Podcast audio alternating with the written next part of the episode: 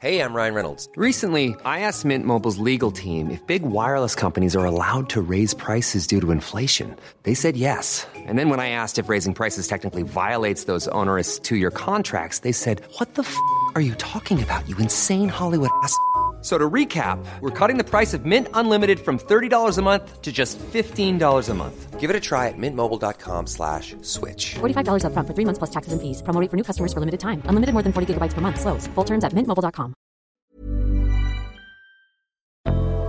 Salut Avant de monter à bord pour votre épisode de Programme B, un mot sur notre sponsor. C'est un podcast qui s'appelle Tracer la route, proposé par les passes de télépéage Ulysse. Tracer la route, ce sont les aventures de femmes et d'hommes en voiture. Comment ces trajets, ces voyages leur ont permis de sortir du quotidien d'eux-mêmes et de tracer une nouvelle voie. Dans le deuxième épisode, par exemple, Jean revisite ses souvenirs de banquette arrière dans la 4L familiale. En un quart d'heure, il fait revivre toute une époque, celle des années 70 et des vacances populaires où il fallait partir de nuit pour aller en Bretagne et où pour les enfants l'été prenait des allures de ruée vers l'or. Partir, ça s'apprend, dit Jean, et il a bien raison. D'ailleurs, il est devenu enseignant et il en a fait une règle de vie pour lui et pour ses élèves.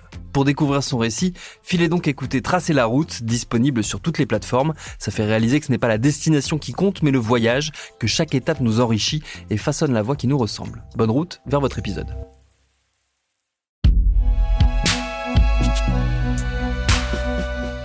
Sculpté par Binge Audio. Salut, c'est Thomas Rozek.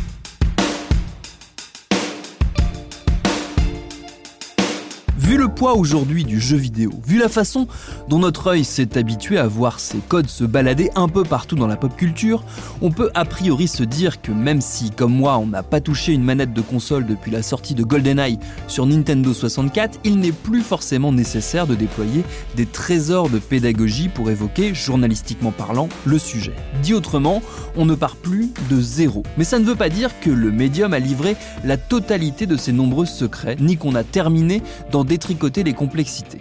D'où l'envie d'aller regarder sous le capot des studios qui fabriquent ces jeux, aux côtés de celles et ceux qui en sont les artisans. C'est le projet de cet épisode hors série en partenariat avec Ubisoft Stories, le magazine en ligne dédié aux jeux vidéo. Un épisode piloté par mon camarade Jean Z et réalisé par Alice Nina. Bienvenue dans Programme B.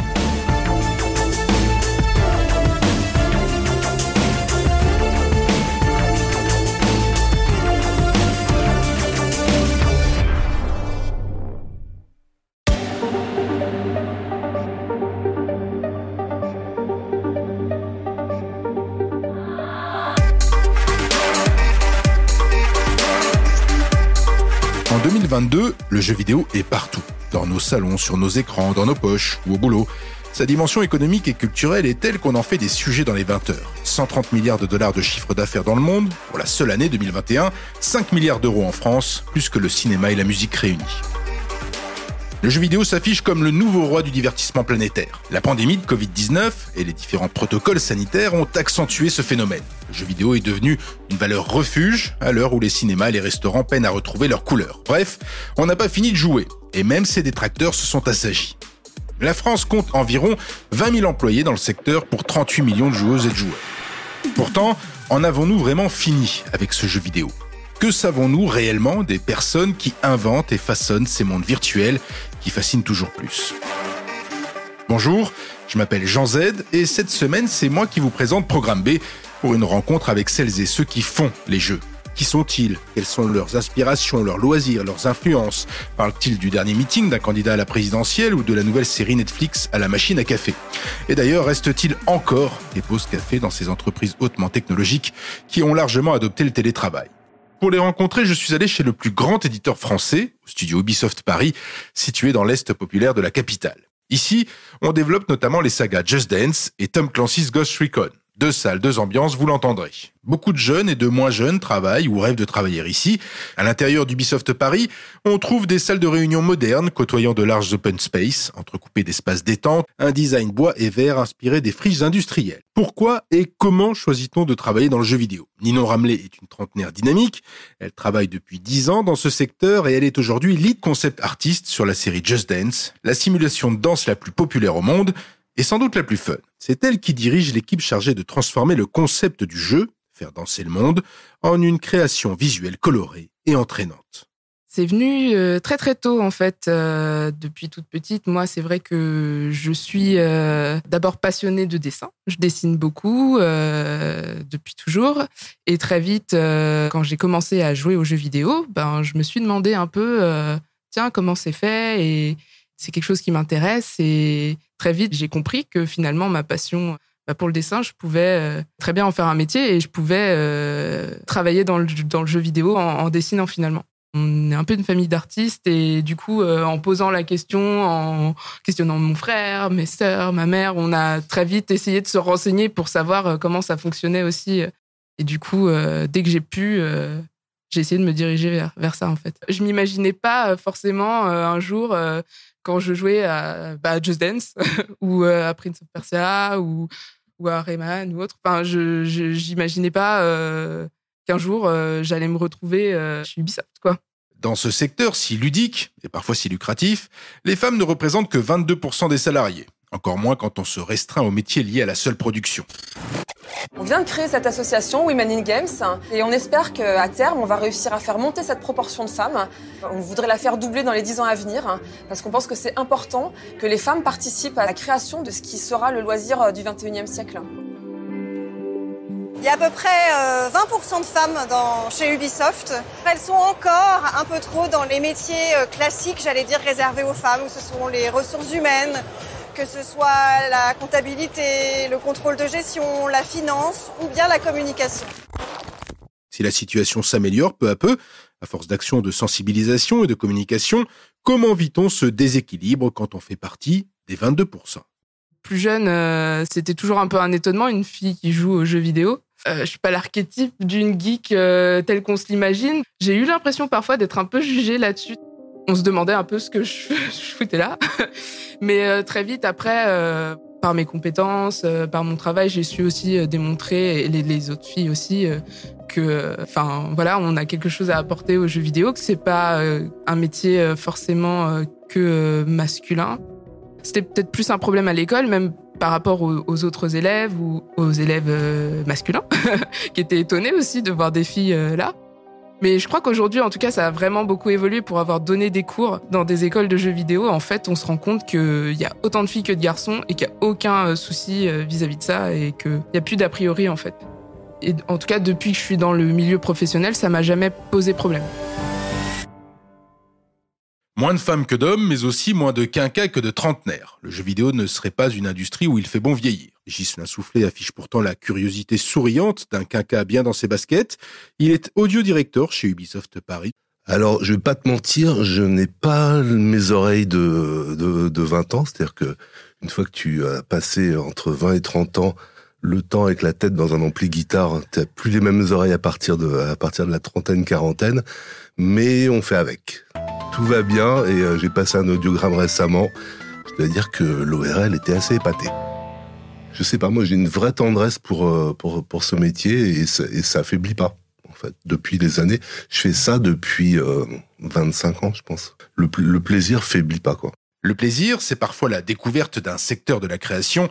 C'est le cas pour Lisa Hulot, associée de lead animator chez Ubisoft depuis une dizaine d'années, notamment sur la licence Ghost Recon. Alors rien à voir avec Just Dance, Ghost Recon est une saga de jeux de tir tactique, tendance réaliste, dont les décors s'inscrivent au sein de géopolitiques loin d'être fantaisistes. Son travail à elle est de s'assurer que tout ce qui bouge à l'écran, les personnages, la nature, les objets, le fasse de manière cohérente pour l'œil critique du public en la matière. En effet, nul besoin de savoir manier la manette pour reconnaître un mouvement qui sonne faux. Bah en fait, j'ai fait des études de cinéma d'animation et mon premier boulot, ça a été dans le jeu vidéo et en fait, je suis tombée complètement amoureuse du milieu parce que c'est euh, hyper convivial, c'est beaucoup d'entraide et beaucoup de travail avec euh, d'autres corps de métier. Euh, et c'est toute cette synergie en fait qui se crée dans les équipes qui a fait que je suis tombée complètement amoureuse du milieu jeu vidéo et que j'ai voulu travailler dedans. Donc j'ai jamais cherché ensuite à aller travailler dans le cinéma d'animation, même si c'est un, milieu très intéressant aussi. Mais moi, ce qui m'a plu, c'est l'animation et le fait de donner vie aux personnages, etc. Et en fait, leur donner vie en ayant un pad dans les mains, donc en double vie, je trouve ça encore plus intéressant. Donc voilà. On se base sur du réel. Même quand on va faire un, jeu, enfin une animation qui est, euh, cartoon, on se base sur, enfin le, mouvement, c'est réel. On peut pas, enfin le, poids, c'est le poids, et il faut que ça marche. Et pour que l'animation marche et qu'on comprenne ce qui se passe comme mouvement, qu'on adhère à ce qui est en train de se passer, il faut se baser sur du réel, même quand on fait du cartoon.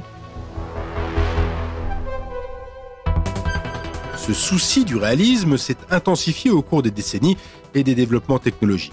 Et si l'on pense instinctivement à l'image quasi cinématographique des productions les plus récentes, le son n'est pas en reste. Pendant la production du jeu Ghost Recon Wildlands, sorti en 2017, et qui se déroule dans une Bolivie fictive où le joueur incarne des soldats ayant pour objectif de démanteler un puissant cartel de la drogue, l'équipe audio s'est rendue dans ce petit pays d'Amérique du Sud pour y capturer l'ambiance la plus juste possible. Ghislain était du voyage.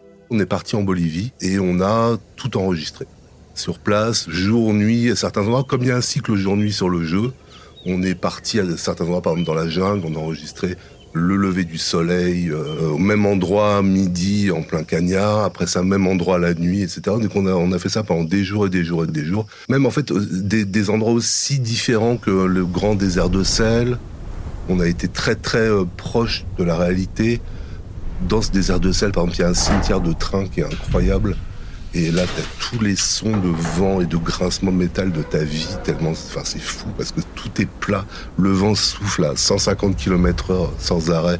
Mais, mais on a eu beaucoup de chance parce qu'on a effectivement été très très euh, proche de la réalité. On a amené le joueur très très proche de la réalité. C'était la promesse qu'on faisait, c'était, euh, eh ben, tu seras en Bolivie. Tu prends ton pad et tu y es, quoi. Si les jeux vidéo ont une obsession du réel pour rendre les expériences ludiques les plus vivantes possibles, est-ce que l'inverse est vrai? Est-ce que les équipes de production se laissent traverser par le réel? Par la culture par exemple. Et quelle culture? Pour Ninon, le scope est large et ça va du cinéma à TikTok. Ah bah on fait que ça, hein, euh, parler d'autre chose que, de jeux vidéo parce que forcément euh, tout ce qui nous inspire, euh, du cinéma, des séries, de l'art en général, de la mode, surtout sur, sur Just Dance, des, des, clips vidéo, et puis aussi beaucoup des tendances et des nouveaux médias euh, de TikTok, de Instagram, forcément, parce que aussi bah, notre public, euh, c'est ce qui le, le, touche aussi. On passe notre temps à essayer de puiser un peu à droite à gauche euh, des inspirations. Des fois, j'ai l'impression que je suis un peu un peu double, tu vois. Je je vais adorer tout ce qui est cute et et pop, et à côté, je vais adorer des films d'horreur, euh, le cinéma de Carpenter, euh, des trucs comme ça, tu vois.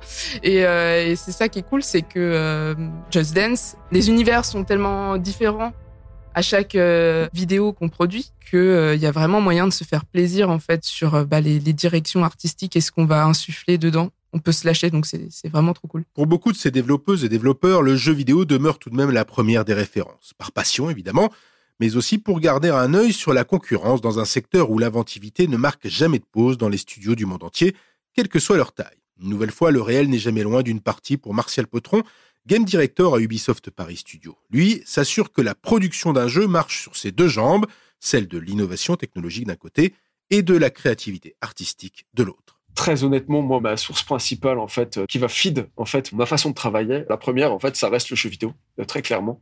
La deuxième, je pense que c'est l'actualité. J'aime bien suivre Twitter. Je lis beaucoup, je, je regarde pas la télé, donc, euh, donc euh, je vais aller lire un peu différents médias. J'aime bien lire les médias US, j'aime bien lire les médias français. Martial, qui est aussi grand lecteur qu'utilisateur d'anglicisme. La raison, c'est qu'il lit uniquement en anglais, par choix professionnel. Dans une industrie du jeu vidéo mondialisée et bilingue par nature, c'est une manière de ne rien perdre de sa capacité à passer du français à l'anglais rapidement, quasi intuitivement. L'impact du réel sur la vie des développeurs, ce sont aussi les conséquences de la crise sanitaire sur le monde du travail. Si le secteur a connu une forte croissance économique pendant cette période, elle a également retardé bon nombre de projets et a nécessité une large mise en place du télétravail. Ce dernier a eu un effet inattendu, comme l'explique Ghislain dans une logique quotidienne qui est euh, totalement, euh, enfin c'est pas naturel. C'est-à-dire que tu es obligé de ritualiser les choses informelles. Tu es obligé de dire euh, à 16 heures on se fait une réunion machine à café tous les jours par exemple. Ce qui paraît absurde. Une réunion machine à café normalement quelqu'un est partant pour un café, y vas quoi. Et là c'est pas possible.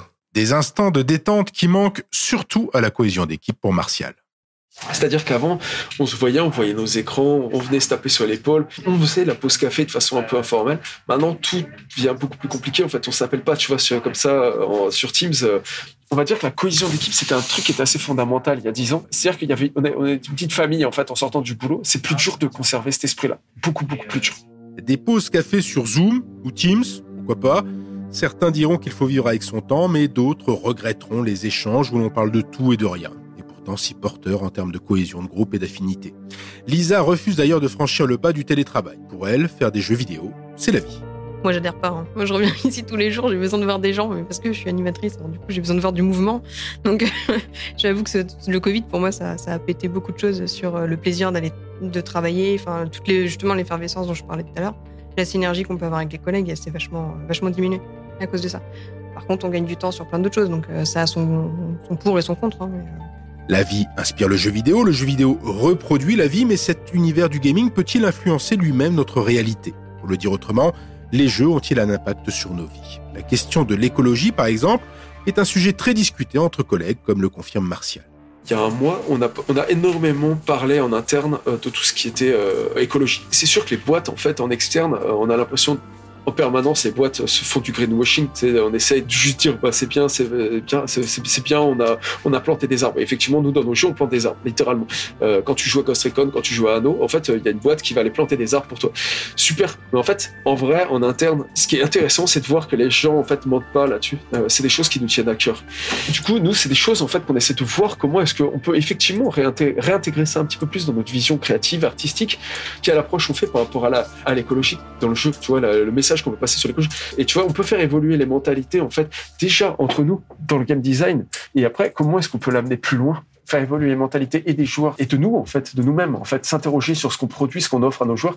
Moi perso j'ai l'impression que ça devient de plus en plus le cas par rapport à ce qu'on avait il y a 5-10 ans Les concepteurs de jeux veulent influencer le monde et pour beaucoup le rendre meilleur, grâce aux outils propres à ce médium, les mécaniques de jeu, l'esthétique, l'histoire, les technologies déployées pour mettre tout ça en jeu. Une quête de sens qui gagne du terrain chez les plus jeunes et les autres, sans perdre de vue le plaisir de jeu. Une volonté qui fait lentement passer ce médium de la case loisir à celle de l'œuvre artistique pour Lisa. Je pense que c'est un divertissement avant d'être un art, mais c'est devenu un art. Il y a énormément de jeux vidéo qui sont euh, des, chefs-d'œuvre. euh, Ouais, c'est juste des chefs-d'œuvre en fait. Donc non, c'est devenu un art. L'architecture, reconnue comme le premier art majeur, fait partie intégrante du jeu vidéo. Ce dernier étant lui-même considéré comme le dixième art en France depuis sa reconnaissance en tant que tel par le ministère de la Culture en 2006. L'architecture, c'est l'art que l'on voit partout autour de nous, qui nous accompagne tous les jours dans la forme des ruelles, les silhouettes des bâtiments, les sommets des tours. Dans les jeux vidéo, les architectes des mondes virtuels s'appellent les level designers. Ce sont ceux qui conçoivent les univers dans lesquels les joueurs vont évoluer. Ils peuvent aussi être inspirés par le monde d'aujourd'hui, des imitations de villes ou de lieux existants, voire même des reconstitutions historiques de monuments aujourd'hui disparus. Les reconstitutions de différents lieux et d'époques de la série Assassin's Creed en sont un bon exemple. Elles sont si abouties que les jeux sont même utilisés dans des universités et des écoles en guise de livres d'histoire. Le jeu vidéo, un art comme un autre, capable d'émouvoir, de faire rire, d'indigner, de vivre virtuellement une autre vie ou une manière différente de penser, d'agir. Un médium aspirant qui fait naître des vocations comme celle de Ninon, pourtant plus proche du monde du cinéma au départ. Aujourd'hui, le jeu vidéo, ben, c'est pas euh, comme les tout premiers jeux euh, très arcade, c'est beaucoup plus euh, immersif, c'est faire vivre des choses aux, aux joueurs, c'est des vraies expériences, il y a de la narration, il y a, enfin, et du coup, moi, c'est vraiment du ce côté-là du jeu vidéo que j'aimais bien et qui fait que euh, ça m'a fait aussi euh, pencher euh, pour cette, ce métier-là. Et si le jeu vidéo peine encore à gagner sa place de dixième art, le reproche le plus commun est celui d'une création vidéoludique trop collective pour être artistique, c'est oublier un peu vite les ateliers d'artistes de la Renaissance, par exemple, ou les collectifs d'aujourd'hui, comme celui entourant le chanteur Stromae, sans parler de la création d'un film qui nécessite un travail éminemment collectif, une création de groupe qu'apprécie particulièrement Lisa. C'est clairement un travail d'équipe, le jeu vidéo, puisqu'au final, on, on est plein de corps de métiers différents et il faut que tous fonctionnent ensemble pour produire un, projet vivant. La différence avec le cinéma, c'est que justement, le cinéma, le rendu, c'est un film. Donc, une fois que c'est posé, une fois que c'est rendu, c'est rendu. Le jeu vidéo, c'est organique. Donc, ça bouge en permanence. Ça évolue et ça.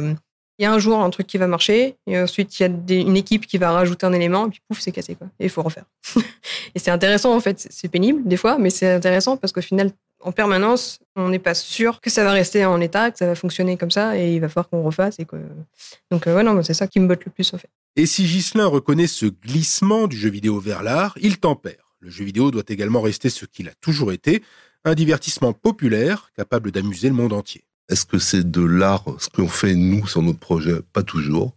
Mais on y met une patte euh, artistique et on y met beaucoup euh, d'amour. Et il y a quand même quelques jeux, mais c'est vrai que c'est assez récent, dont on dit que, voilà, on parle plus d'expérience artistique que, d'expérience de jeu, quoi.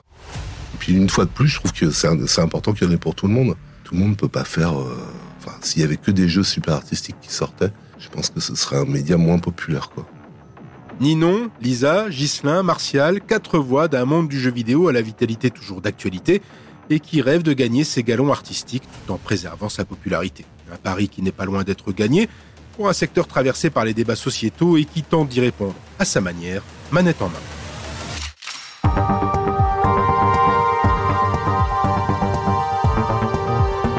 Merci à Jean Z et à Alice Ninin pour cet épisode hors série de Programme B en partenariat avec Ubisoft Stories, un épisode préparé par Dimitri Mayer. Programme B, c'est un podcast de Binge Audio préparé par Lauren Bess. Tous nos épisodes, les anciens comme les nouveaux, sont à retrouver sur toutes vos applis de podcast. Cherchez-nous sur internet si vous voulez nous parler et à très vite pour un nouvel épisode.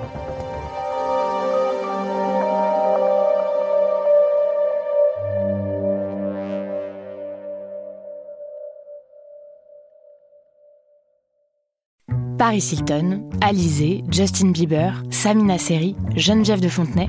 Oui, ok, vous les connaissez, mais est-ce que vous les connaissez vraiment Vraiment?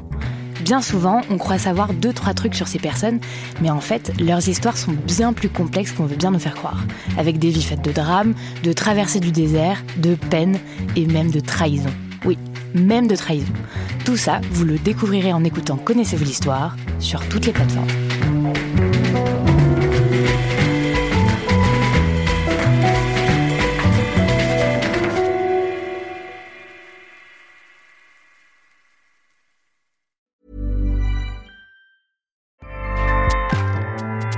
ACAST powers the world's best podcasts. Here's a show that we recommend. Hi, I'm Jesse Cruikshank. Jesse Cruikshank. I host the number one comedy podcast called Phone a Friend. Girl, let's phone a friend. Not only do I break down the biggest stories in pop culture with guests like Dan Levy and members of InSync, I do it with my own personal boy band singing jingles throughout. Because it's my show. It's your show, girl. New episodes of Phone a Friend Yeah. drop Thursdays wherever you get your podcasts. So work it, girl. Yeah, work it. Okay, that's enough. ACAST helps creators launch, grow, and monetize their podcasts everywhere. ACAST.com.